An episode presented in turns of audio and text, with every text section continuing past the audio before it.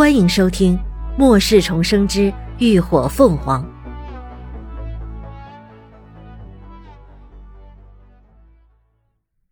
第九十九集守夜。等陆十一洗漱好出来，已经快晚上八点了。三人开始商量晚上守夜的事。我和十一轮流守夜就行。连峰先提议，陆十一耸耸肩：“我无所谓，我都行。”不用，我也能守夜。林鸾开口拒绝，对连峰道：“你开了一下午的车，还是你去休息，我和十一轮流。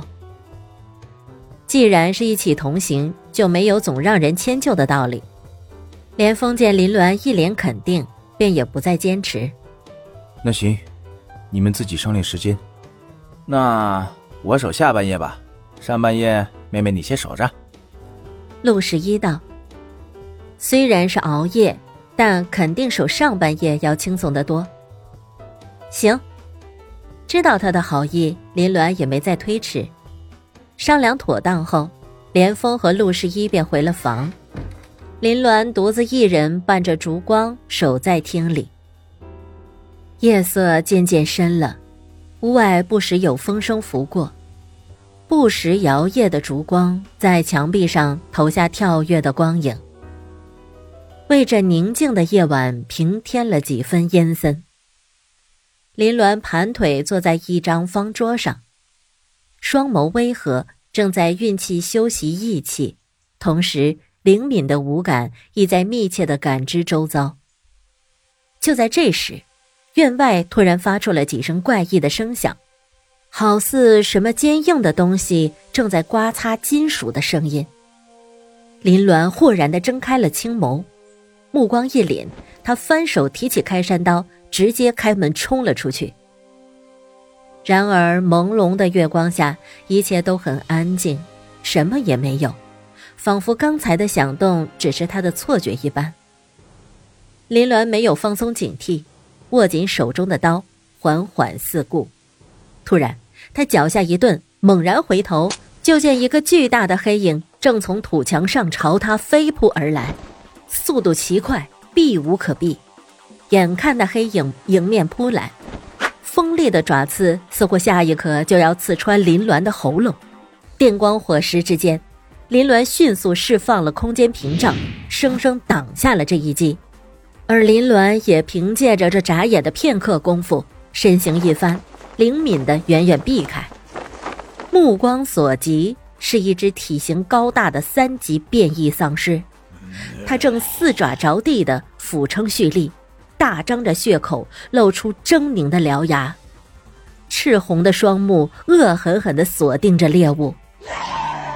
林鸾淡然依旧，眼中非但没有惧意，反倒透着喜色。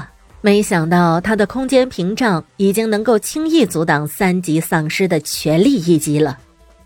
显然，以他目前的能力，维持空间屏障的时间还不能太久。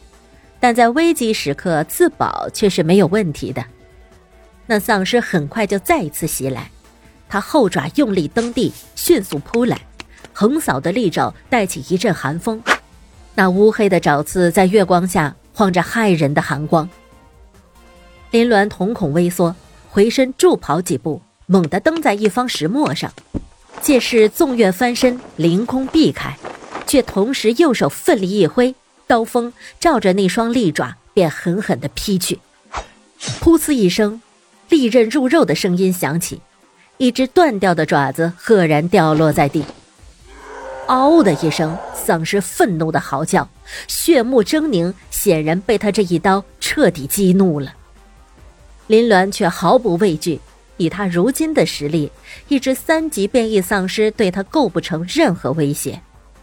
不待丧尸动作。他便主动出击，眨眼间就逼近了丧尸，锋利的刀刃再一次朝他的利爪劈去。三级丧尸已经有了自主意识，感觉到威胁，十分灵敏的朝旁闪避，避开了挥来的刀锋，同时扭头张口就朝着他的脖颈咬来。然而林鸾却不闪不退，整个身子直直朝他的断臂处靠去，同时右手高扬。刀刃快速如闪电般朝他赤红的眼窝捅去。与此同时，突然一道凌厉的破空声伴随着疾风从他耳边掠过。下一瞬，在刀刃正中目标的同时，那只丧尸的另一只眼窝竟也凭空爆了一个血洞。林鸾一刹，赫然扭头，这才发现连峰不知何时已站在他身后。那只丧尸的眼窝看来是被他的风锥刺穿的，可他是什么时候出来的？又看了多久？他刚才完全没有注意到。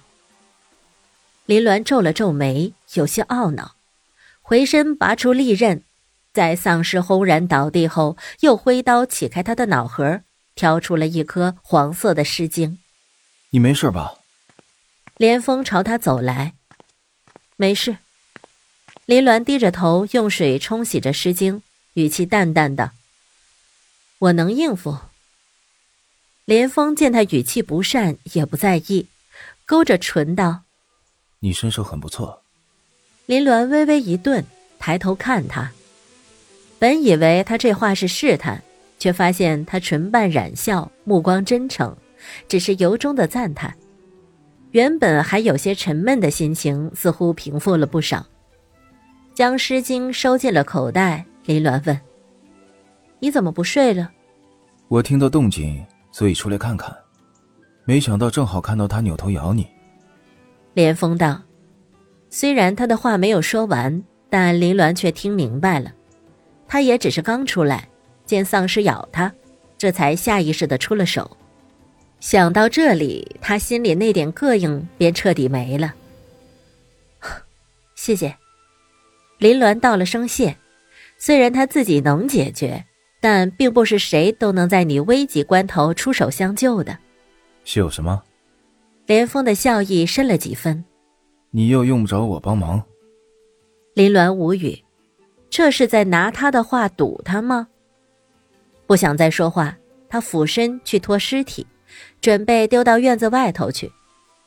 连峰见他眉头又有皱起的趋势，笑着伸手去帮他拖地上的丧尸，嘴上道：“还是我来吧，不能让你白谢，不是？”林鸾终于忍不住白了他一眼。白天看他怼陆十一看得挺欢，真换到自己身上才知道有多不爽。